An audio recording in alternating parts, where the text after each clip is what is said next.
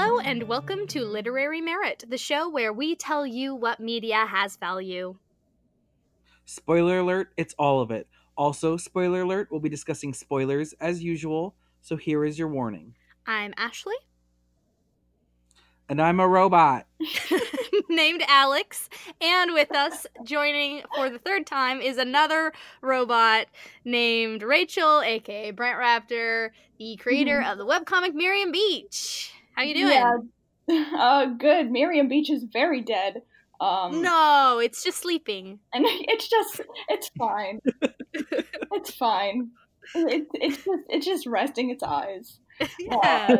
Um, I, I am barely clinging to life myself. You know, Uh, like I said before, um, we got started. I've been working retail, and it is sapping my will to live, which already wasn't that healthy. so yeah. Yeah, we've both been there. To a fun podcast is me talking about how retail is destroying my psyche. You know, Well, you know, I feel like it's relevant to what we're going to talk about today. it, it is. It is shockingly relevant because I, I did give you. You said like, are there any like points you want to hit? And like, I wrote really big capitalism. so watch out for that, listeners. Yeah. How are you, Alex? What you been up to? I've been playing Kingdom Hearts and I'm so close to getting the Ultima weapon. That sounds fun. I I've never That's played the all I want. game, but that sounds fun. Just the combination of words. It's a good Um, combination. I don't think the third one needs to be played necessarily. it doesn't unless you play. only want the ultima weapon the only fun part is like that grind that's not too hard but just hard enough that you like have to do it over multiple days Vid- that sounds very much like a sex thing. Are video games a sex thing? Because like I'm not 100 percent sure what video games are. I mean, sometimes. Sometimes they are, yes. Huh. What a world. well i mean th- kingdom hearts isn't necessarily a sex video game But for but if some you people it describe is. needing to go to the moogle to synthesize different synthesis items in order to craft the ultimate weapon it does sound a little bit about sex Listen, nothing sexier than the Slinky from Toy Story. Okay, but the Toy Story world was way better than it deserved to be. Oh man, speaking of Disney, you guys, we gotta just mention that Aladdin trailer. It's so Or bad. we could not or we could not and just talk about the Frozen 2 trailer. We could do we could That do looks both. I didn't. Yeah, no, the- I'd love I didn't finish Frozen, but I definitely Oh. want to see Frozen too. Oh, I th- I think Frozen is a delight. I understand people who are tired of it. I got a bit tired of it myself, but I'm ready for Frozen 2. Mm, But this Aladdin trailer though, see, it's a bad trailer. and and and it's not just this terrifying specter of Will Smith. It's Mostly a that. bad it's a bad trailer though. Like I I watched it a couple of times. And like I was just imagining what if Aladdin was not a cartoon that existed already? This trailer wouldn't make any sense or be anything. Like it's a bad bad trailer for a movie. It's not just that that movie itself looks bad, but the trailer itself, it's like what's happening right now? Like, if I didn't know who these people were, I wouldn't know who these people were. There's nothing here. Disney just 100% is banking on recognition. They're not trying to make a good film. It's Um, really a shame because, like, they started out from an okay place. Like, Maleficent Yeah. was pretty good. so much effort is going into it. Like I know it looks like complete doo doo bullshit. Like you look at Will Smith, but you know so many man hours went into just delicately sculpting those abs and just trying to composite that face onto that weird plasticky frame. Like that that is so much money and so many Oh. hours. So many people worked on that. So many people had to greenlight that. It just It's- it's like more effort somehow than animating it again.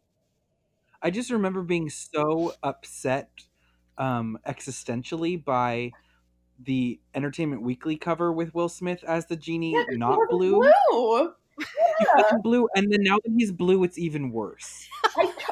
Alex, that is so valid, and thank you for bringing it up. Well, I the funniest thing I think I've seen anyone say about it was that the trailer makes it look like the porn parody of itself. Oh yeah. Oh no. It's bad. It's bad, y'all. And they've announced the next one. It's gonna be it's gonna be Hunchback. And that scares No. me more than anything because No. as you know, Alex, that's my very favorite Disney. It's burning in my skin. It's gonna- and okay, here's girl, I feel. the most terrifying bit of news I've heard about it. Uh oh. One of the executive producers is Josh Gad, which means he's No. probably playing He's Quasimodo, probably right? Quasi. No. He's probably Quasi. I love Josh Gad, but that's wrong. It's just real wrong. It's it's not good and it's very bad and I'm sure there's going to be they're gonna ha- they're gonna get somebody to play Judge Frollo or whatever his name is who's way too Mhm. hot and it's going to be a mess. Like Yeah. that's That's what they keep prediction. doing. They make hot That- villains. That's a well, cold see, shot. here's the thing, and they can't do it um, for for reasons which will become obvious once I name the person. But the only Judge Frollo I would accept is um, Jeremy Irons. Uh, Oh. but he would be fantastic. But he's already Jafar, so you can't. Or not Jafar. Um, Scar.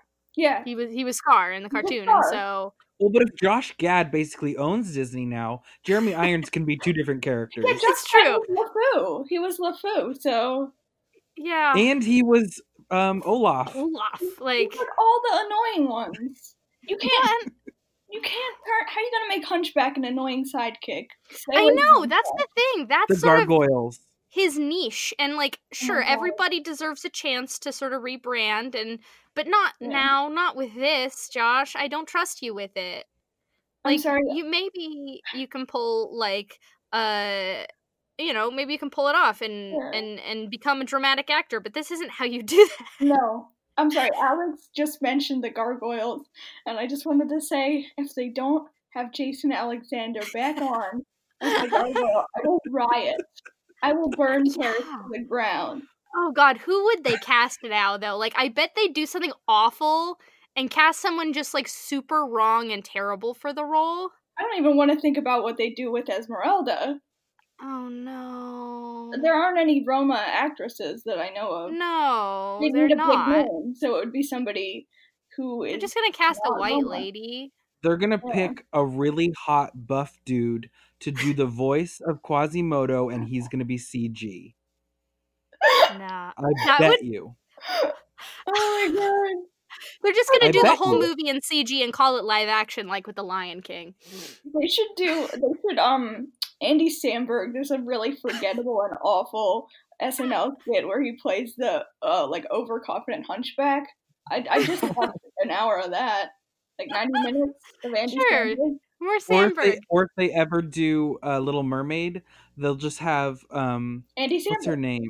And well, Andy Samberg, but there's um, As the, all the, characters. The, the lesbian comedian on SNL when she Kate does the McKinnon? blobfish. When she does the blobfish. I uh, I just hope Lindsay Ellis back when the uh when the dark universe, the universal monster Oh, dark yeah. universe was trying to be a thing. Uh she had Lindsay Ellis had joked that they were going to do a reboot of The Hunchback of Notre Dame with Ansel Elgort as Quasimodo. She did say Oh. that. She did say that. That would Oh, be man. something. Oh no. goodness. So Disney's making a lot of bad mistakes right now. Um, and I'm sad. Well, they're, they're, Are we talking like about Disney? I forgot. I think this is just a Disney themed show now. usually, usually Talked it about is. Disney for ten minutes. Kingdom Hearts, Aladdin, and And now Hunchback. Hunchback. I love that cartoon, you guys. It's breaking my heart. Hunchback is good. I, I rewatched it um, a couple months ago. It's so good. It's so good. It's a very weird movie. It's very good. It's not. It, it's tonally really, really confused, but Yeah, I, I think the Lindsay Ellis video on it made me appreciate that a little more. But I disagree. I disagree with the fact that she seems to hate the gargoyles because know. Alexander is It's objectively. I mean, yeah, it's it's tonally super weird and Yeah. wrong. Like she's not wrong about that. Like Yeah, we're going from like gargoyles, you know, the greatest. Justice for the people of Paris to Yeah. you know I'm losing my hijinks. bird. listen to a bird. Yeah, so that's true. But I but seriously though, a guy like you is a very cute song, and Jason Alexander good. does a great job with it. It rhymes Adonis with croissant is. What more could you want? It's a good one. Oh no. Okay. Um I suppose we should talk about something else that we meant to talk about. But what? But what? Yeah, we're here to talk about Bob's Burgers. Oh, a good Bob's Burgers. Yeah. Yeah, yeah. yeah. yeah. I uh I hadn't watched in some time because I didn't have access to it because it's just on the Hulu these days. But my brother's girlfriend was like, "I can hook you up," and she gave me her Hulu login. And for like the last week, I've just been doing nothing but watching Bob's Burgers, and it's great. I just I like the the implication that I've been watching them on Hulu. I most certainly have been not. I am a cyber criminal. well, Cry for help. luckily, no one listens to this podcast, so no one's gonna turn Oh, you in. no. uh, uh, so yeah. Um, opening thoughts on the Um, burgers show. I I want to say that this is one of my favorite shows. Uh, I always say this caveat when I recommend it to someone is the first season is not at all indicative of what it's like. Um, I was trying to think of a way to describe the tone of the first season while I was walking home today, and I think I came up with strident. It's a lot more strident than um, the later seasons. Huh? What do you mean by that? Well, because everything's like they kept doing that one thing with the scare chord where they zoom in on the face. They use that very sparingly now. Um, Hmm. They used to do more like, oh, this character has an annoying voice. Let's focus on that for an episode, like the whole episode with Linda's mom. Um, Mm-hmm. but A little bit more classic sitcom-y sort of. a lot more punching down. Mm-hmm. Um, I just I can't in good conscience recommend. This is a great intro to it because I'm just talking about how bad it is.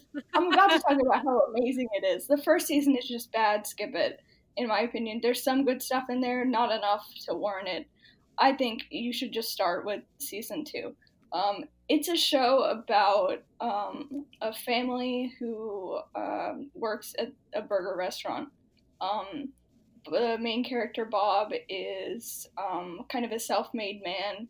His dad owned a diner, and now he's kind of um, doing his own thing. He likes to make kind of creative uh, burgers and like give them funny names. Puns are a big thing on the show. It's like Such um, a big thing. they were doing funny store names way before The Good Place puns. uh, it's true. and uh, it's kind of it is it's a very much um, a, a family sitcom. But what I was trying to uh, like kind of articulate to uh, Ashley before um, we started um, kind of uh, while we were kicking around ideas. Um, I wanted to articulate it's not a dysfunctional family sitcom. It's a very functional family. Like they Mhm. clearly love each other, but they're mostly like kind of either confused by one another or kind of just um enable each other's weirdness and that's something i really love about it It's um, it's it's so refreshing to see yeah some uh, like positive relationships between Yeah. characters in comedy. It's so easy to tell a story about characters who don't get along because It's true. conflict is just innate. Yeah. It's a mu- much more challenging and rewarding to tell a story that is funny and interesting about people who like each other. i could not have phrased it better myself and that's absolutely what bob's burgers is. Like the funniest jokes in the show are just the characters riffing with one another. Um, a lot of the conflict it, most of the conflict is e- externally from outside the family and i want to talk about like what those sources of conflict are a little later but um, something that i think really sells the camaraderie of the family is um, the the actors seem like they're friends uh, For sure. this is a Loren Bouchard show, and he did um, he co-created Home Movies, Yes, I Uh, want to actually talk about home movies a little bit. Oh, please do, please do. Go I, ahead. I freaking love that show. Like, I mean, you can go back and some parts have not aged well, but overall, That's it's true. extremely funny. It just, it's just really good, and and it does have a lot. It's it's even sort of looser than Bob's Burgers. There's a lot more sort of improvisational comedy happening there, and Brendan Yeah. Small and It's H. Jon Benjamin play off each other so well all the time. It's really funny. H. Jon Benjamin is a great improviser, and I didn't even realize um, the uh, the whole cast uh, is is pretty good at it. Actually, like Mhm. Kristen Schaal is is pretty fantastic. It's extremely good. Occasionally, she'll just butt in with something really weird. Um, and I, I Eugene Mirman is just like evergreen at saying something fucking weird. Like, I know it's just absolute nonsense. yeah, Yeah, and I I do notice some sort of uh maybe inheritances from home movies in Bob's Burgers, certain things, certain, you know, jokes and ideas that sort of came along yeah. from from home movies. I, I think that the the clearest sort of like uh copy over was um the sorry the the twins um Ollie and uh oh Yes! God, I'm so glad somebody mentioned Andy and Ollie in relation Andy and Ollie because they're just Walter and Perry from Yeah, Walter and Perry. They're 100% Walter and Perry. they're just like a little less weird and creepy than Walter and Yes. Perry. Oh my god. And actually, um, Courtney reminds me a lot of Fenton. I think it's the same Okay. voice actress. Yeah, who who is?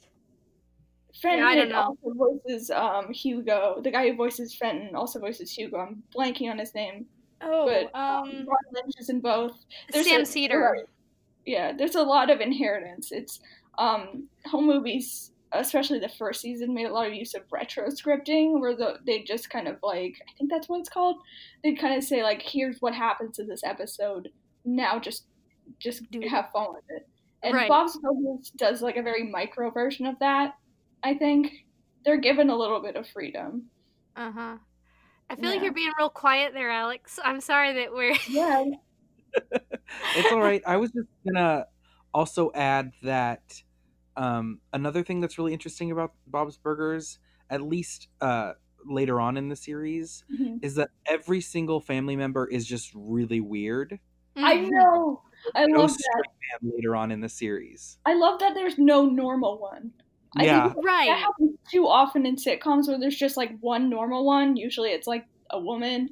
but, yeah. like- it's it's either the mom or the dad, and you would expect Bob to be the normal one in this case, but he's He not. He's extremely weird too. weird.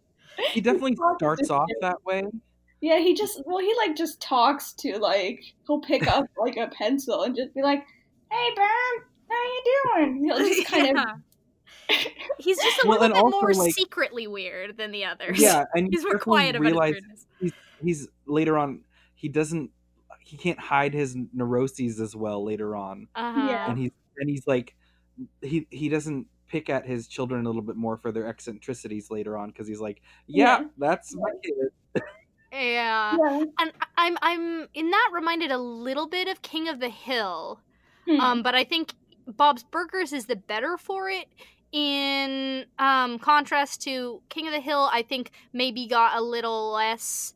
it got too squirrely. I think. Yeah, I mean, Hank Hill season one is not Hank Hill, you know, final season. Like he's just not the same character anymore. Um, whereas Bob, I think that it was just sort of a loosening up and a and a discovering Yeah. of the character. It's really weird. I, I don't feel that the characters have been flanderized at all. This show has Yeah. gone on for very long, and I don't feel like they're caricatures of each other. Uh, no, I think they've they've taught each other things. Like in Bob's case, his kids have taught him to sort of let go a little bit and, Yeah. and sort of just have fun. Yeah, I think it's it's like the writers um, have been kind of growing into the characters rather Mhm. than letting the characters kind of dictate everything, where Yeah. they're like exaggerated versions of themselves. Yeah, or even, like, weird. I feel like That's how Flanderization Flanderization Um, is often sort of the uh the the worst impulse of a comedian to just chase a joke Mhm. regardless of its appropriateness. Yeah, so you know characters will become flanderized and it's like oh that's really funny and i guess this character would do that it's a little much but that's Mhm. fine and then it just keeps happening and keeps happening and keeps happening and then the character becomes just like this enormous blob of like joke rather Yeah. than than like a, a a reasonable and, and relatable and Yeah. consistent person And I think the characters are still really nuanced, perhaps more nuanced than they were at the beginning. It's Mhm. very, very weird to have a show that has gone on for, I think it's actually like almost 10 seasons at this point, and still Yeah, be like very good and have consistent characterization. It's a little unnerving, actually. Like, it's, I'm just waiting for the other shoe to drop. yeah because well Started out crummy, it just had nowhere to go but up. well it's glad that they did that Yeah, it's, it's a good thing that they we got it out of the way early. yeah they found their way and that's pretty great Yeah. um but yeah i just i i it's very interesting to see the legacy of home movies in bob's Mhm. burgers to have it just sort of you know it it doesn't follow the impulse of some other sort of like cartoon sitcoms where it gets further and further away from real life the Simpsons and King of the Hill. yeah and them. like all of them really they just run out of stories or so they think and they start reaching for really crazy stuff that doesn't really make sense anymore That but- dovetails a lot with what something I wanted to talk about, but I Yeah? just interrupted you. no I'm no so that's all right i mean yeah i was just saying like uh, it, it you know another thing to its credit that after you know nine or so seasons like it still feels grounded in its Yeah. location it feels like a They real haven't place gone to space, you know. yeah, they there it's still it's still well within the realm of possibility and a lot of wacky hijinks have happened but they're all feasible hijinks uh, and i think home movies yeah. kind of managed to stay grounded in that way as well That's why I liked home movies. It's because it was it was animated and um, but it decided to keep itself more grounded than most live action things, which I thought was Uh-huh. novelty. But something I wanted to talk about with Bob's Burgers is that usually there's an escalation of stakes. I'm doing like an escalation like movement with my hand that you can't um like looking at anything even. Um usually there's an escalation of stakes because like well what if the audience gets bored or what if the writers gets bored but the stakes have more or less stayed the same in bob's burgers like they're not going on bigger adventures than Yeah. usual there are like very there's like i mean it's, it's kind of weird it, it, it's not predictable because like the fourth season finale had bob being tied up under a pier to slowly drown and I think the fifth season finale had him being glued to a toilet and being sad about it. So I just love the weird relationship this show has to its own stakes because Uh-huh. Bob will die. Like Bob will almost die once this season, but there'll still be a scene where he'll wait around a French fry and like make it talk to him. I don't know. Well, yeah that's it's great because I, I think that the writers really understand that stakes are so dependent upon relationship to the characters you know Hmm. it, I just watched the one where Gene wants to get his chocolate candies back. They changed the formula and he's mad about it and it's like who it's like this doesn't matter at all. Like he, his favorite candy has a new recipe and that's what the whole episode is about is him just dedicated to trying to get his old candy back. And then he doesn't. Like they they Yeah. don't succeed. Um but you care because Gene cares and it, it doesn't Yeah. matter that nothing important will come of this. Like, okay, they changed the recipe of a chocolate candy. Life will go on. But it matters to Gene, so it matters to us. Yeah, it's uh, it's really weird because you're you're right. I keep saying weird in relation to this show, and weird I have to confirm is is a neutral term, and actually, it's- It's case of Bob's remarkable, maybe. Yeah, in the case of Bob's Burgers, it's actually a positive term because Yeah. I don't think I've ever seen anything like Bob's Burgers where the characters will sometimes break into song, but it'll still somehow be the most grounded sitcom on TV. Um, Agreed. what, what are your guys' favorite songs from Bob's Burgers? Oh god. oh, it's been so long. I don't know. I mean, like I've just been like pounding episodes, so it's kind of a blur at the moment. I, I don't know Okay, that I could pick a favorite. I mean, I do really love. I mean, just speaking of the music on Bob's Burgers, is Mhm. the the uh, which is another thing that it inherited from home movies is all the music. I love that. Um, but the the one with the with the mur- murder mystery musical at the Whoa. restaurant. where Oh the wow, that's that's, a, that's an old one. Yeah, What, what song is it? I don't I even just about- remember. I was not talking about like what Linda like burst into song about. She you mean like the end credits like- songs? Oh no, no, I'm talking about like songs that are non-diegetic. Uh-huh. Like when Linda sings, it's usually diegetic. Like Sure, it's usually okay. a part of the episode. Um, but uh, like the non-diegetic songs, like "Bad Stuff Happens in the Bathroom," which is the one where he gets glued to the toilet. Bad stuff happens in the bathroom. You know that one. Not um, really, but it's very funny. It's very good. Well, I can't. I'm not singing it on key, so you'd probably know somebody did. But No. uh, it's a duet between him and Louise, and it's like really weirdly poignant. Me and my mom actually watched it last night because she was curious. She she says she likes um uh that she likes H. Jon Benjamin's singing voice. It's weird. He can't- sing. I mean, he can't sing that well He's pretty monotone. he's, you know, he's not a singer. And we have people on the show like Kevin Kline who could really sing. Yeah. Kevin Kline and Megan Mullally. And then we have people like John Roberts, who's actually surprisingly an amazing singer. He voices Linda. right. Um, and I mean, Dan Mintz and Eugene Mirman aren't that great, but their songs are fantastic They're funny. Yeah. it's just really great uh in in um a couple of songs you'll have like a really good singer opposite a kind of crummy singer and it still works. Loren Bouchard's score is just fantastic but You know- that's what happens in the bathroom is a duet between Kristen Schaal and H Jon Benjamin and it has to be seen to be believed because it's really great. Do you remember what season that's in? oh I, I think i said it was the season five finale but i'm not sure. I'm Mm. doubting myself. It's I, really uh, good the visuals for it um i think really help too. Um because you have like an imagined spot with um with what louise is thinking and what louise wants and then what bob wants in that scene. Hmm I um I basically a highlight did just recently watch the one um where Tina intentionally gets uh, detention because she made significant eye contact with that boy. You're- oh my god and i so just her, watched that her today significant eye contact song is very good. i just watched that one today that is so funny yeah, I so suppose now that. I'm thinking about it, yeah, I like a lot of Tina's stuff, her like weird Tina Land songs, uh, and her just like getting into her imagination. That's very fun. yeah You know, and alex what's yours yes, Alex. Alex. My favorite song?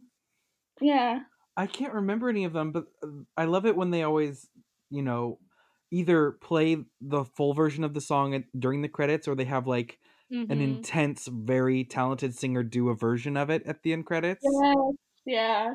I I Mm. love it when they have like the full remix, and like they have that uk like I like it when they do ukulele covers. Like I usually Mhm. hate ukulele covers, but they did this amazing one with ninety nine red balloons. Oh my. Um, It's it's in the it's in the episode The Oeder Games, which is also a season Oh, finale. That's a Um, great one. I remember. yeah. I definitely, yeah, I like that one a lot. I came. I just love Calvin Fischoeder a lot. I, I came into this episode wanting to talk about Mr. Fischoeder. Let's do because I am a huge Kevin Kline fan, and I just uh, when I realized, you know, when I first started watching the show that that was Kevin Kline, uh, my heart leapt a beat because it was just. I It love that man. Uh huh. That's how severe it was. Wow. I'm, I'm, I'm very sorry. I will pay for your cardiologist. No, I mean, um, Calvin Fischoeder is a really interesting character. Um, I don't, I wouldn't say the show has like villains or it has No. recurring antagonists, but they're usually just like bullies, like Hugo and Hugo, uh, Sasha. Logan. Oh, I love Sasha. I love Sasha. Um, I do too. You know, I gotta say that's like one of the funniest character types to me is the like super privileged white person. Like I find Yeah. that character so funny. Uh, like Lucille is my favorite character on Arrested Development. I just love that. Ditto. I'm. I, he, I think he's. I think it's the same guy who played um one of the rich dicks on on Kroll show. I think his name's Jon Daly, who's voicing Sasha, and he's just doing the rich dicks character. It's It's- so funny. Uh, but yeah, actually, a lot of the character characters we're listing are rich and white, or like Mhm. kind of um like Hugo. Not really. Um, No. Hugo does represent a system that. Well, I think- He's an I authority think figure. that sort of character is an antagonist to the whole family because they're you know lower That's middle their- class to low class and Mhm. so that's just a world and a type of person they can't really relate to Exactly, exactly. And uh, Jimmy Pesto, I think, is the perfect Mm. foil. They were trying to set him up as like a huge rival to Bob, but they've kind of chilled on that in the later Mhm. seasons, where he's just a dickhead who shows up to say something stupid and then leave. yeah Which because he, he has i mean he's got the same sort of lifestyle he just his restaurant's a little more successful Yeah, he's actually he's kind of a sellout. I think he's a Yes. foil to Bob in that he's sold out his integrity. Yeah, he I, I to keep food warm. He doesn't care about quality. yeah doesn't he bought he bought the the cheap horse meat. Like he was Yeah. the he was the horse meat hookup. So like yeah, Yeah. he's just and and that I think you know because you had mentioned you know the the c word capitalism. Uh, it's it's that you know Bob has his sort of scruples and he has his lines that he will not cross and Jimmy Pesto doesn't have those scruples and so he Mhm. is more successful sometimes because he's willing to put aside his sort of conscience. Yeah, he he sold out his own name. His Mhm. name is Jimmy Poplakovich, or something like that. I think it's Something, from the yeah. first season, so I don't remember it. But it's not Jimmy Pesto. He changed his name. He changed his identity. Um, and he sacrifices quality, unlike Bob, who is yeah. like almost like sa- almost like depressingly authentic. Uh-huh. Um, yeah, I mean, there, there's that whole thing about how Bob like does the burger of the day just for Yeah. himself. Like he thinks it's fun and funny, and nobody really cares or buys the burger of the day except for Teddy. But it doesn't matter because it makes him happy. Exactly. Like he's really just um doing it for himself. And I don't know if I'd call Calvin uh Fischoeder um an antagonist per se. I he's he's occasionally an episodic antagonist. yeah. I I do see him as um like probably the biggest threat to their family. Yeah. And it's it's no accident that they've kind of um positioned the landlord character as the villain because it's about a middle class family. And he's also like very much depicted as a Bond villain. Like he has that he dresses all in white. It's kind of a creepy brother. yeah. Played by Zach Yeah, what is Galifianakis, extremely funny. Oh my god, yeah. Uh Calvin Fischoeder is Yeah. also worth a mention. Yeah. Um Very sad. his redemption arc. He, he got a redemption arc somehow. Um, Yeah, he's great. i've been watching a lot of um one day at a time because the new season just premiered and Mhm. i'm now realizing that Fischoeder, um has the same sort of uh character as the landlord in one day at a time who's like desperate to be in their lives and like be part of their family but is kind of forcibly separate because of his position to them that reminds me of Teddy, but yeah, well, because Teddy's. I think with Fischoeder, it's more of a like he sees them as disposable things that he can use when is convenient for him. So like sometimes he's like, you know, Belchers, here I am, and I need something from you, and you can't refuse me. But You're really good, Kevin Kline. thank you. I do, I do enjoy his inflections. But say their name like that. Belchers, yeah. Belchers. it, so it's not he. He'll just come and impose himself.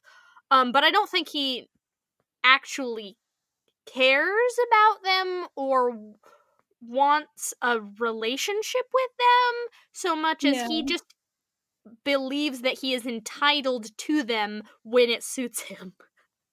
One hundred percent. I, I I- really do. I I love that Louise is the one who can deal with him best. Yeah, Like she works on his level. yeah, she really does. Uh, I think it's because she's um kind of an aspiring um like venture capitalist. I think so. She's got a very much like she's really scheming. Um, And I appreciate that like Calvin yeah, Calvin will like meet her on that level. Like he doesn't think that she can't do it because she's a child. Like he's a hundred percent willing to to like meet her there. yeah. Oh, Like- that's one of the things I like about Bob's Burgers is that like characters will just forget that they're talking to children, and they'll be like, "Who are you? An eight-year-old girl? Okay." yeah. Oh wait, no, sorry. Louise is nine. Don't add me. Nine. Yes. Um nine. She would kill me. like the uh the the the one where they're trying to get the mall Santa to believe that they've been Henry good. Winkler. Henry Winkler. Yes, I love Henry Yeah. Winkler. He's funny. Uh, but like when she's like tr- making a deal with Calvin to like get the ice rink, and they're just like playing hardball with each other, and he's Yeah. like a hundred percent in it with her. Yeah. Yeah, she's like frequently expressed um like tendencies like, oh, I want to be him when I grow up. Like there was that episode where she opened up the casino in their basement. yes. And then Yeah. She loses all the money playing rock paper scissors. That's adorable. See, that's what I mean about the stakes always being at a really strange. But she place. loses five grand doing it. Yeah. I think there's no better metaphor for like where the stakes are at in any given episode of Bob's Burgers than losing 50 grand on rock paper scissors. Yeah. Cuz it's it's it's never in a place you'd expect. well, I think it's because, you know, even they want to have exciting moments in the show, but each new episode they need to start where they left off. Yeah. So they can't really like win the lottery or Oh, you know No, know. anything like And- that. and but yeah, I, and I think I think you're onto something with that though, because yeah, with The Simpsons, it gets very hard to wipe the slate clean every episode. You know, when something remarkable happens, then for their lives to just be unchanged after that is frankly Yeah. bizarre. Whereas with Bob's Burgers, you keep the stakes low and life goes on as usual, and you can start from square one every episode without much finagling. Well, I will say this: Bob's Burgers is not a slave to its status quo. Yeah. Something I've really enjoyed about it is that it's Mm. really built out a cast of characters. A lot of sitcoms that I've seen have this syndrome where like they get into the later seasons and they're like, okay, we need a plot. Let's just introduce a new character just for this one like Mhm. episode for this one plot and dispose of them. And they've kept all their characters yeah. that they did for just one episode. And so they've managed to build out like a world. But I agree with you is that it is kind of weird how the show seems to stand still despite it being grounded. But- like it's, it's getting weird for me to see them like have birthdays and have Halloweens and like they should be aging. That's just sitcom syndrome. That's just how it goes. I just I never think about that with any other cartoon, but they should be aging.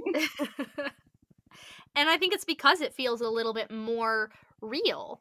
yeah. You know, it's like, yeah, Bart Simpson can't get any older. He's Bart. Yeah. You know, he's No, basically his Mickey dad's from the Mouse.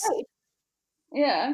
But these characters feel like they are growing and changing and progressing And- in their lives. and that and that is what changes. Like their their position in the world stays the same, but their them as characters, they do learn. They they develop new parts of themselves that w- were not there before. Um, yeah, I think Louise in yeah. particular is a character who's really sort of grown over the course of the show, and I'm here for it. Most of all, yeah. Gene is starting to show a character arc, which I think is really interesting. Yeah. Like he's he's starting to get friends outside of his family, and that's been kind of an interesting thing to see. Yeah. Uh, because uh, he did, you know, of all of the characters, I think that he maybe was the shallowest.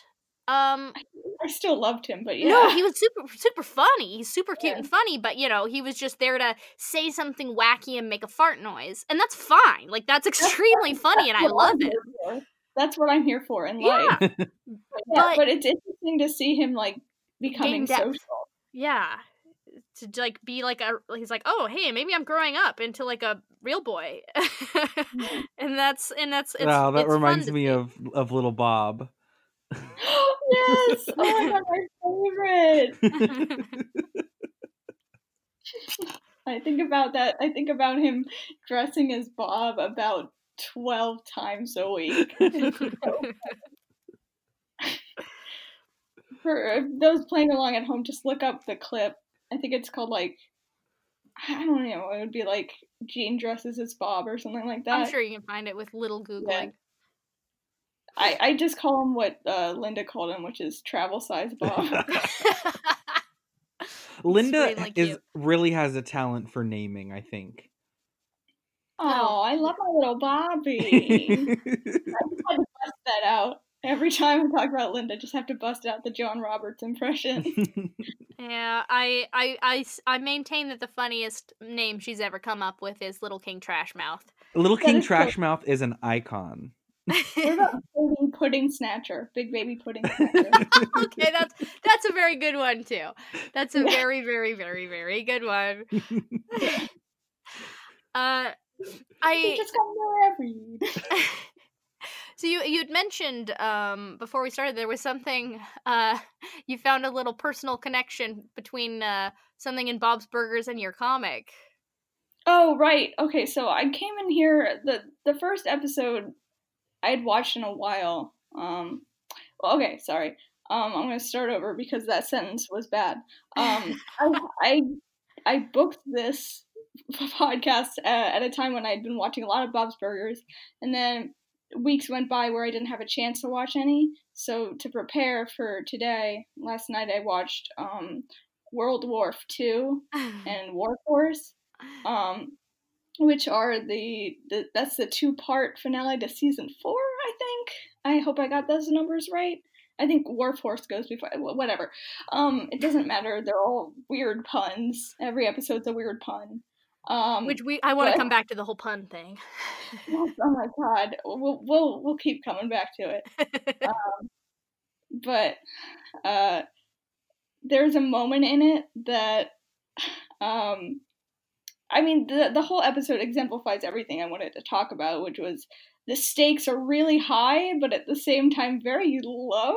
Uh-huh. Uh, there is a weird kind of tonal dissonance like uh they managed to somehow maintain suspense while having all the characters just fucking around and improvising all the time it's, it's a it's a really strange and um it somehow works but it also has the it's it's a story about how gentrification is kind of threatening their wharf um, right um real quick for me because it's yeah. been a while since i've seen the episode can you just give a quick recap of the plot Sure, yeah. And then I'll talk about the part that resonated with me. Yeah. Um, because, spoiler alert, it's something I directly plagiarized later and forgot about.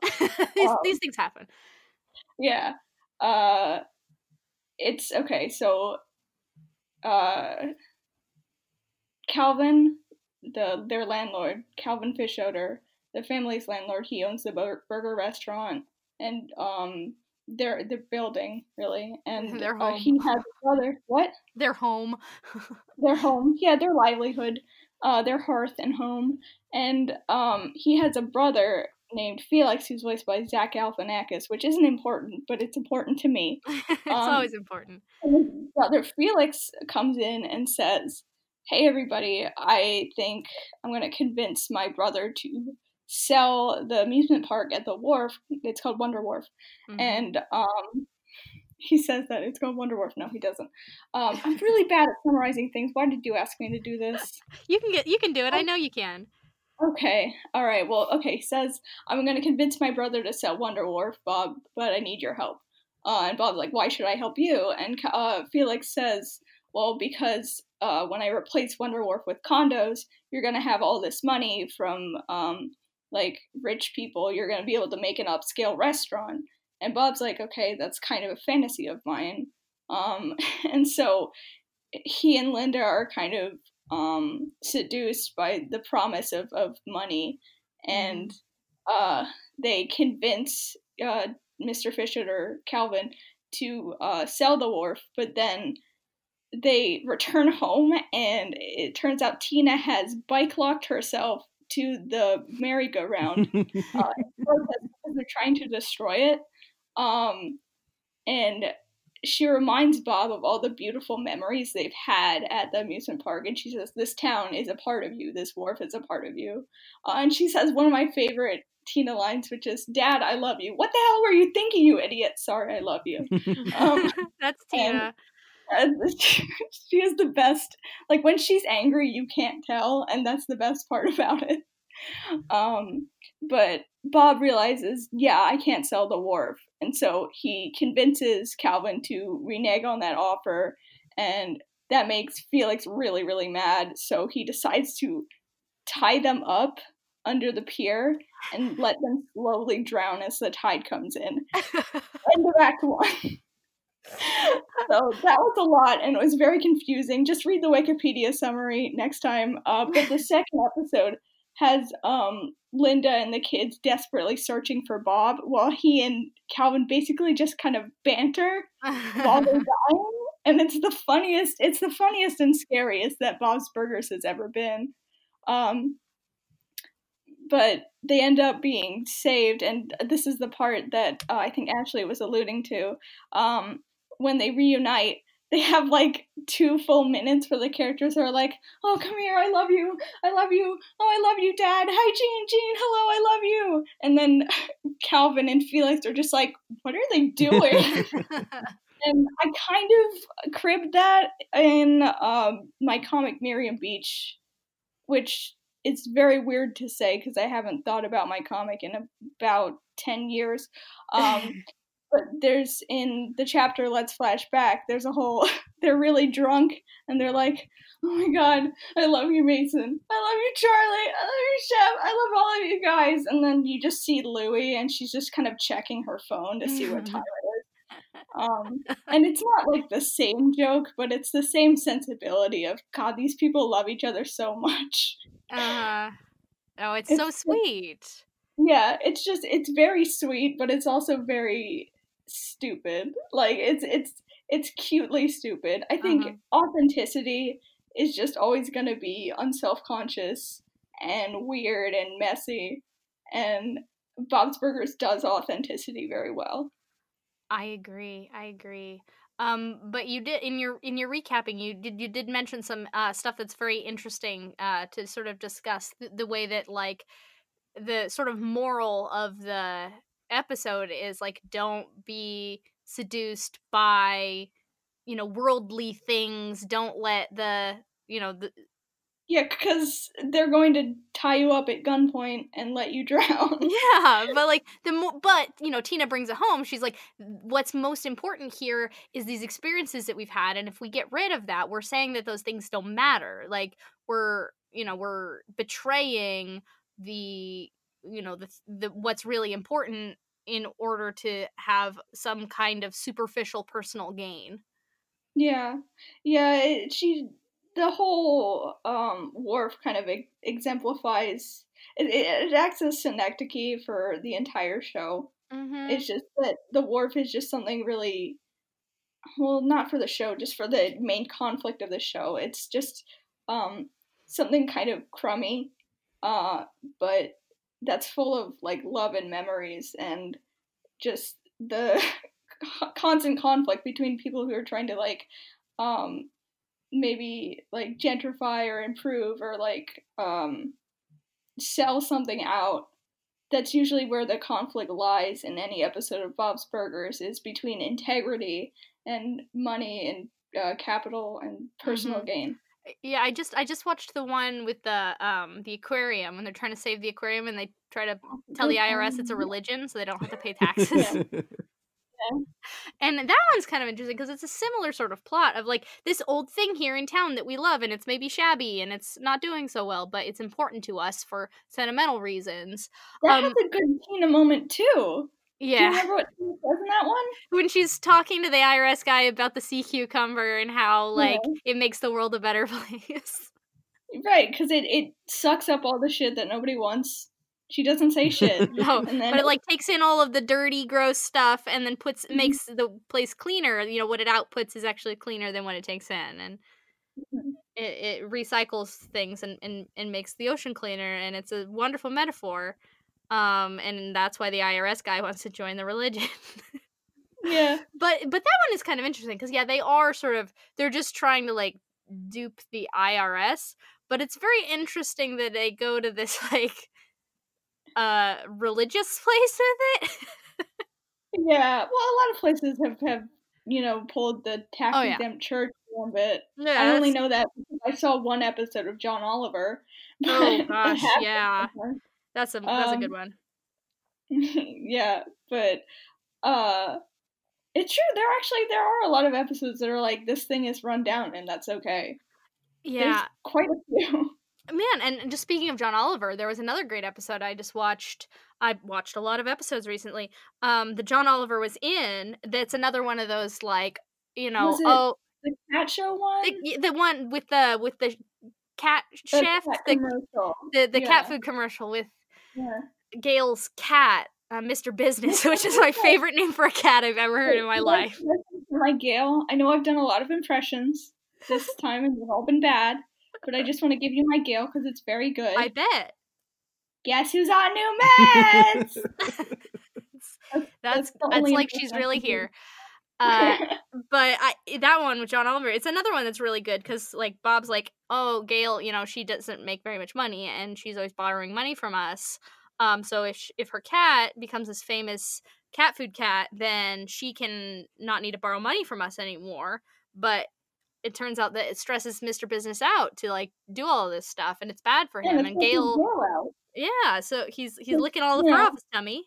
And Gail is like crying because she loves her cat so much and she doesn't want to make him do this. And Bob's like, You're right. Like, you love your cat and that's super important. And we care about you and what you want. And so if you don't want to make your cat do this, then we won't make you make your cat do this.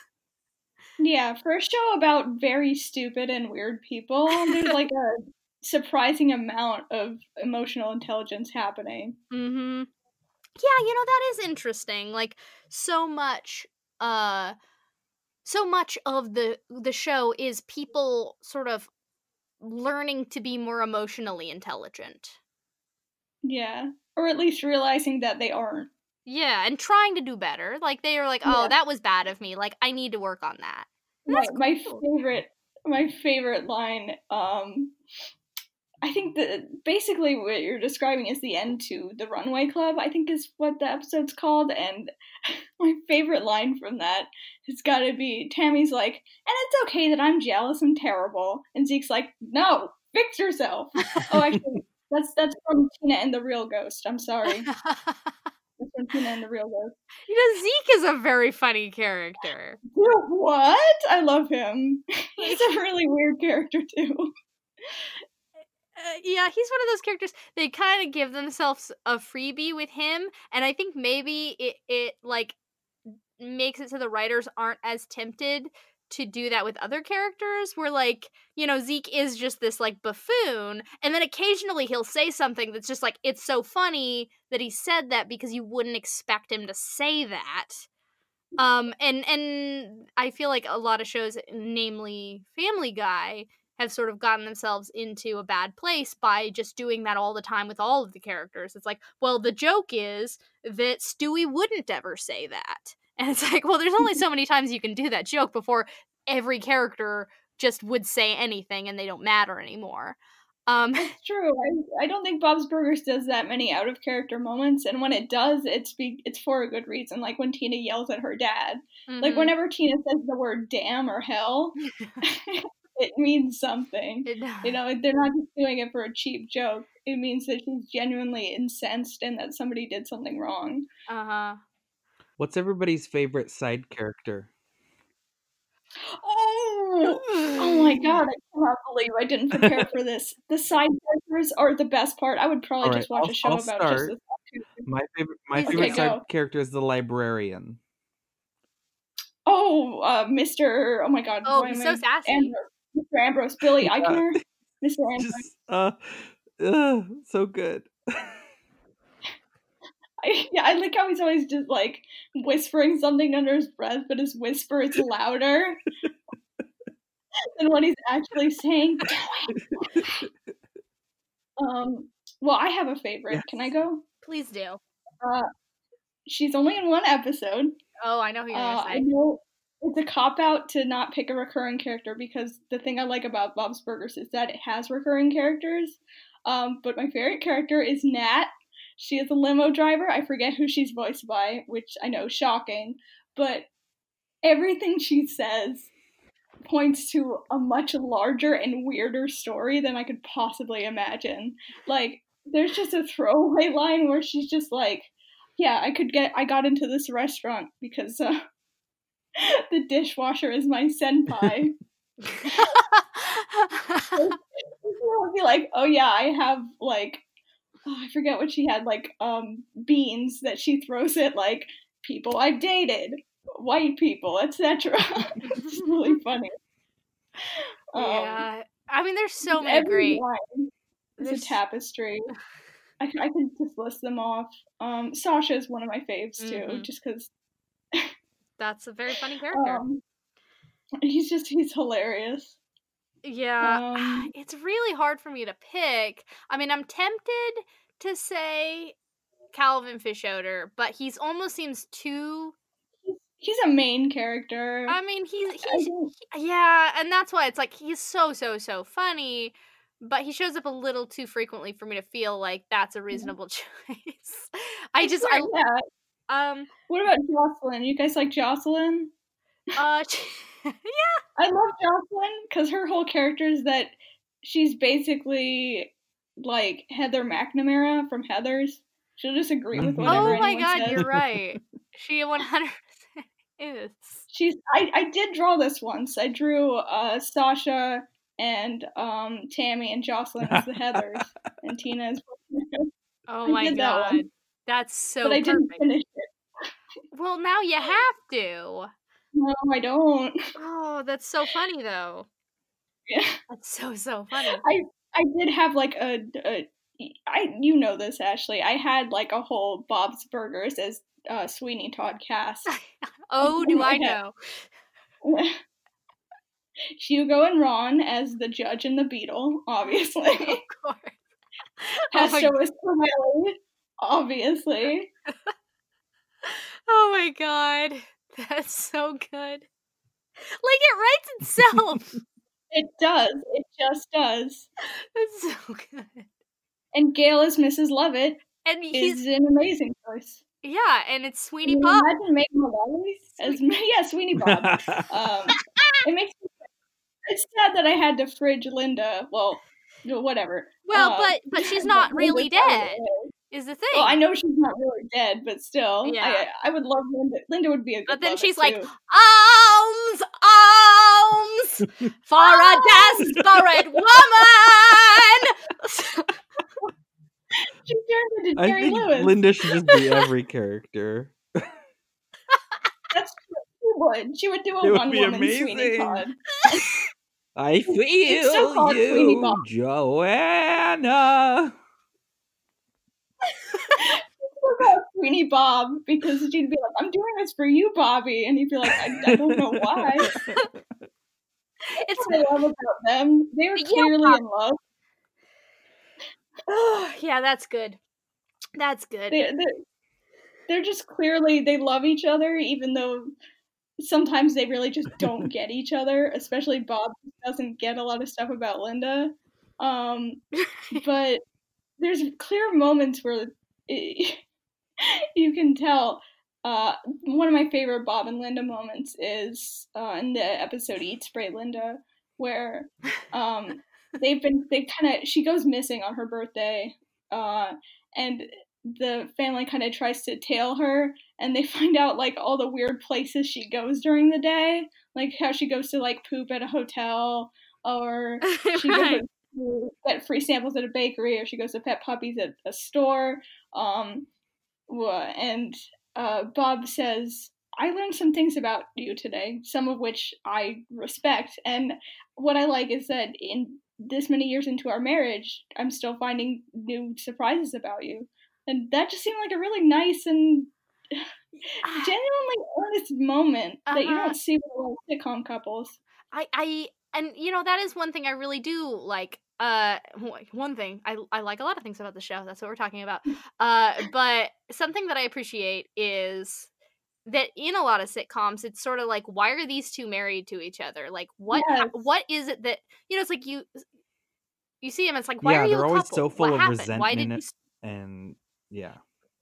Right like what is it that you guys even have a relationship for anyway like Thank you. And- Thank and- you. It's sad you know it's like why is that our model for marriage like i you know i want to i want to see a married couple and and see that they like each other and that they're friends with each other. And so like, you know, at first Bob and Linda seem like an odd couple because he's very low key and she's just really full of a lot of stuff. Yeah. And uh but then you see them together and it's like, oh yeah, yeah, he's kind of a silly weirdo too. He's just a little quieter about it and you know, he thinks that it's fun that she's kind of noisy and crazy and big and you know, sh- he sort of grounds her but she pushes him to do new things and like you can see what their relationship is built on. she definitely enables some of his like crazier parts like uh, in any episode where they're being really competitive with one another you can definitely see that Mhm. it's just like they're old friends um which is nice and you're right in, in too many sitcom couples especially with like parents it's like what is keeping these two people together what brought them together in the And- first Well, they're they're almost like the the the couple in Married with Children, but they actually like each other. a little bit. I can see the Yeah, I legacy there. I'm so floored by the amount of heterosexual couples who just hate each other on tv and we're supposed to believe like that's marriage is it Yeah, I know. Every time I see something where yeah, it's yeah, just like those weird sort of wedding announcements or like engagement photos where she's like grabbing him by the scruff of the neck. And I'm like, what- like, straight what- what people, what of wrong? what foundation is that to build a relationship on? Yeah. It's weird because we never really explore what foundation uh, Bob's and Linda's relationship was based on. Okay, they do in the episode "Sliding Bob's." right. Is that he had a mustache and she was really into that. She actually dumped the person she was engaged to Because of a mustache. It's a good mustache. because he was really hot. And But like, and I love that though about them because like he's not the most conventionally attractive man, but Linda just thinks he's a total catch, and that's so sweet that she's like it's so super into him. yeah, she really, she really does think he's like the most gorgeous man. It's true. It's really and I sweet. just think that's sweet. I mean, I, I can't tell if anyone's handsome within the con- context of the show. One thing I don't like about the show is the visual style extremely unappealing. They all look like thumbs. they're they're hideous. they all look like me. Like they all just they're all kind of chinless and weird. but um when they when they have like a character who's supposed to be hot, like the character Helen, who's voiced by Kaitlin Olson, um, I'm like, she's supposed to be hot. She looks like everybody else on the show. Right. She looks like a performed Muppet. Um, but I think Bob is in universe supposed to be like not the best looking guy. he's schlubby. He's overweight. He's a slappy bear. yeah. which is a reference to oh god, which episode is that? Turkey in a can. I'm really killing it with these episodes. You really titles. are. I know. You're just busting them out. Um, but he's uh, Linda is clearly very attracted to him still, and they still kind of are in a honeymoon phase sometimes. Uh huh. But they're also very comfortable around each other. yeah it's ah it's just a sweet and like uh, one thing that i really ha- was noticing as i was watching them is i mean honestly i think uh, as far as main characters go louise is definitely my favorite um and i i noticed she's such a fascinating character because like she's sort of i mean to to put it into uh to certain terms she's sort of a chaotic neutral if you will She's a composite. She's a great composite of the the two parents. I think. yeah but And she's like you know she She's she's not Yeah. concerned with morality, but Mhm. she does love the people in her life and want them to be happy.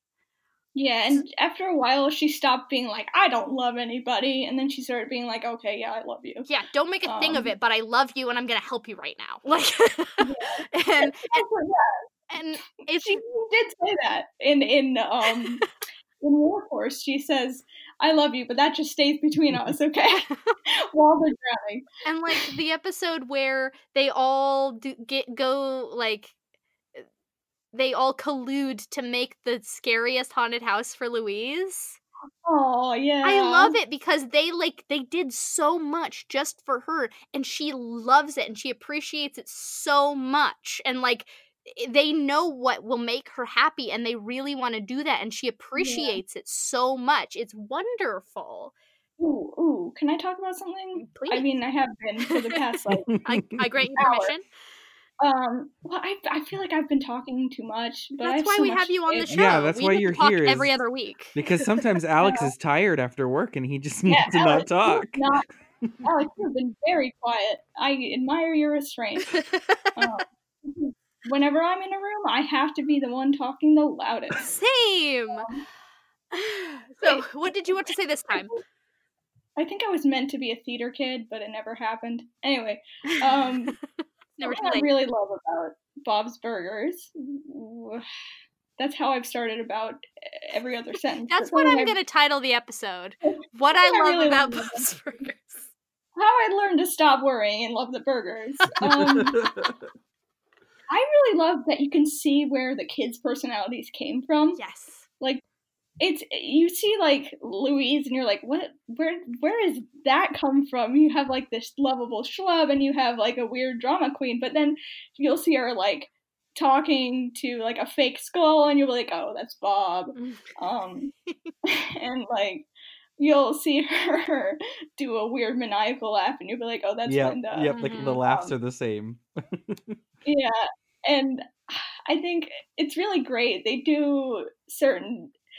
I, I think I posted a picture of this on my Twitter. Is there's a scene in like a season three ish episode where Bob and Gene are freaking out at the same time and they're wearing matching raincoats. And it's entirely like it's adorable. Like you can tell with um I I wouldn't say this is a show that like has the best storyboarding or animate or character animation, but sometimes they really knock it out of the park with the acting. Where they'll just have um Gene doing some very Bob acting, like they both clutch at their hair when they're upset. hmm Um, and like there's a later episode too where Gene freaks out in perfect sync with Linda, where they're both going, "Oh no, God, why no?" and it's just it's really nice to see like where they got it from Yeah. it, it's not like they're just a bunch of unrelated character archetypes kind of thrown under one roof. There's actually like you can tell that they're a family. Yeah. Again, to take it back to The Simpsons, like Bart and Lisa don't resemble their Yeah, parents in did any that- way. Where did that come from? Yeah, yeah, like- yeah, yeah. It's it's some you know it's one thing to have like one black sheep that it's like oh wow and you're the different one or whatever but is when it's just like what do you what is any of this family like this is not my experience of families Yeah.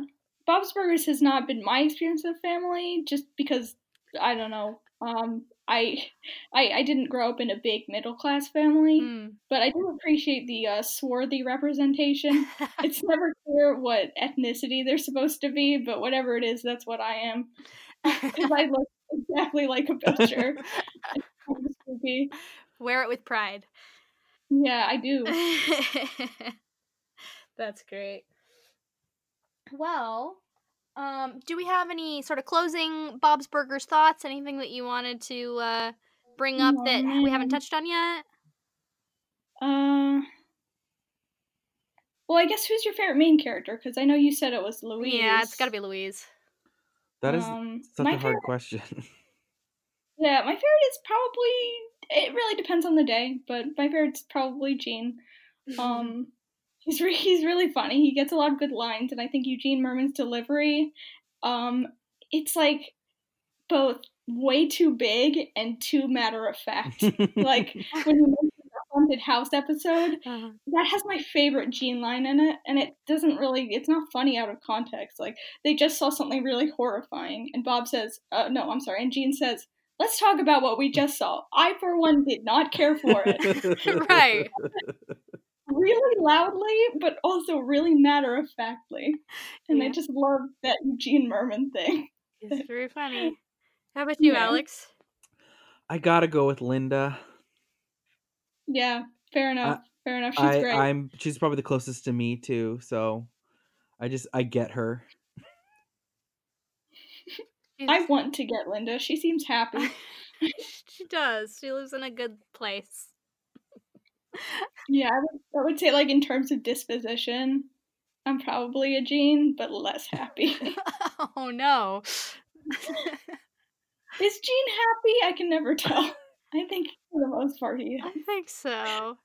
There's there's an episode, and I think it might be the same the haunted house one where where he and uh, the family are in danger, and he just whispers to to Bob, "Dad, I'm having a really good job." He's like, okay, thanks, Gene. He's like, I just want, I just wanted you to know that I'm really.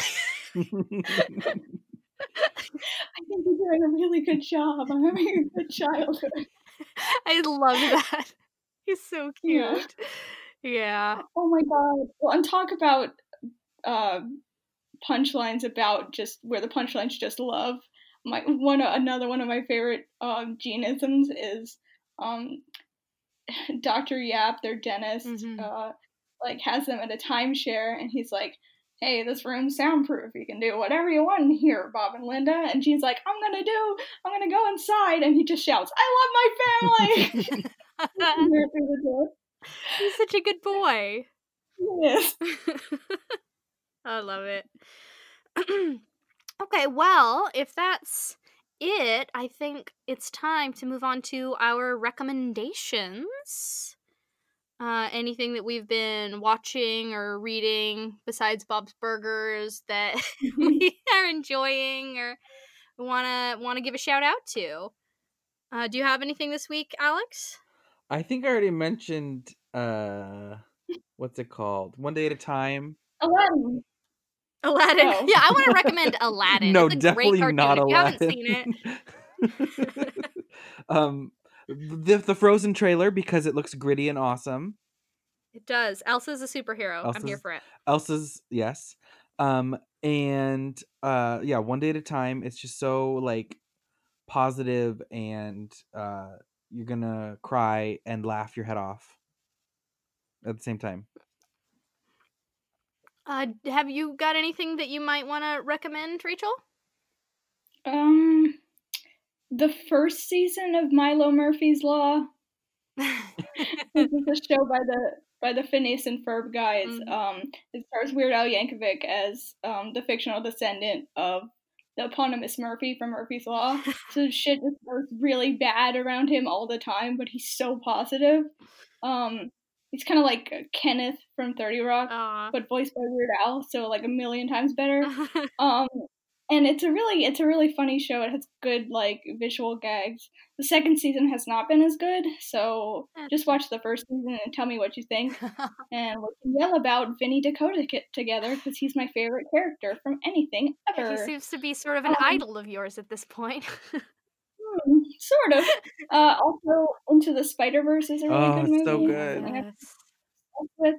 Um, and I can't like recommend this in good conscience, but I've been watching a lot of My Little Pony Friendship is Magic again. And I just really love the characters of Trixie and Starlight Glimmer. I think they belong together. Aw. They do. uh, well, Those two ponies love each other so goddamn much.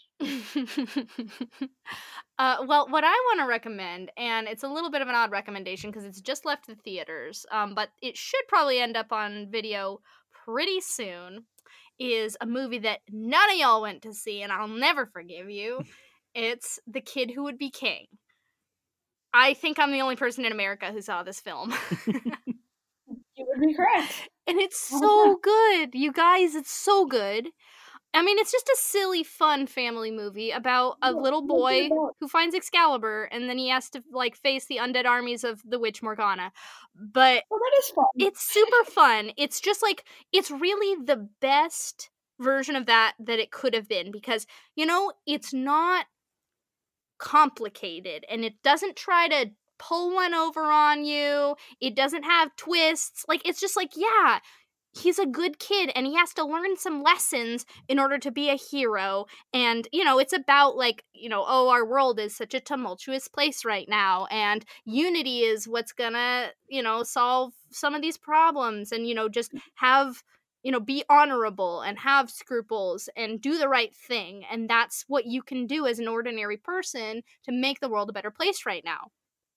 And I agree with like eighty percent of that. I mean, it's a it's a children's movie, so you know that's not- I'm not nuance.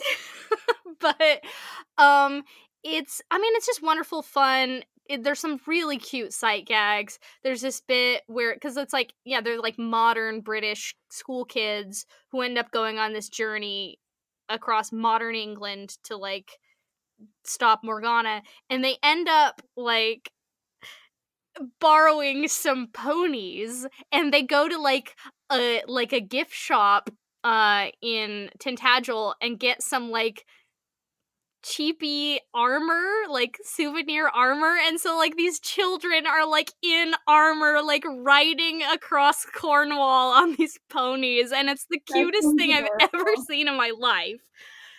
And the dude who plays merlin he easily passes for 16 in real life he is 24 but he Oh, is the guy who played the kid in Love Actually and Ferb and Phineas no and no no Ferb? no not him. Uh no i love that guy. it's- it's- no i i don't think that i've seen this gentleman in anything. I, he's done some stuff. I, I looked him up because i was like who is this guy? Uh he's done some stuff but nothing that i've seen. But he easily passes for 16 he is so funny as merlin. He is the funniest. Like from the trailers it looked a little dorky but he's just extremely good. Like he's he's got to deliver these lines that are very difficult to deliver earnestly and he is just like a hundred percent in it saying these absurd old man wizard things but he's like Wait, he's Teen Merlin? he well the idea because merlin ages backwards. Yeah, I knew that. so at this point in history merlin looks to be about 16 years old uh, and so they've got the 16 year old and they he actually see, keeps switching back and forth between that actor and then uh, patrick stewart. Um it's not the mechanics of why he sometimes is an old man aren't really made clear. It's fine. But he i honestly kind of wish i mean as much as i love patrick stewart i kind of wish that they hadn't because I, I i suspect they did this because there were certain lines that they didn't want to trust to a young actor and they needed some gravitas but i think the kid could have pulled it off he's so good uh anyway that's all to say Tell me this one thing. Y- y'all- Tell me this one thing. Hmm? Did he wear a long wizard beard as a teen? Please tell me it was a teen with a long gray wizard beard, please. Even if it's not lie to me. no lie to me. it's not though they did a fun thing because he shows up he shows up in modern england nude um he just sort of walks out of a Oh. stone circle like well here i am and he has to like find some clothes and he ends up like getting like growing a beard. a big like a big giant led zeppelin t-shirt that's too big for him uh and it's very cute uh no he's just like dressed in, like a weirdo um it's really funny and the music is fantastic that's one thing that really got me with this movie is the the soundtrack was really cool and good and felt very 80s and retro and there's just sort of the movie itself felt kind of retro in its sort of earnestness you know yeah, it definitely, it definitely sounds like less taking itself seriously. yeah and, and it, it did it well it had these moments of like old, old sounding concept. yeah it, it was meaningful but it wasn't like it, it was just like sweet and good and i appreciated Yeah, it it wasn't like bogged down in the belief that it was meaningful. yeah yeah it's sweet Yeah. anyway i've talked too much at length about this uh all this is to say it's coming out on video pretty soon and you would do well to rent it because it's lovely and you missed out Hmm. and i think we've done plenty of talking for one day Yeah, my, my my belly hurts. your belly. Well, it's the chicken nuggets oh, I ate. it's the nuggets It's the nug. That does it for today's episode. Thanks for listening. You can find us on Apple Podcasts, Spotify, Stitcher, Google Podcasts, Anchor.fm, and elsewhere. please rate, subscribe, and review so more nerds can find us. We appreciate it, and it really does make a difference. Come talk to us on Twitter. We're at LitMeritPod. We post news, updates, ask us questions. We love to interact with you guys. Y'all. Mm-hmm. Y'all. And thanks to Jonathan Coulton for the use of our theme song Fraud from his album Artificial Heart. Until next time, remember No No guilty guilty nuggets. nuggets.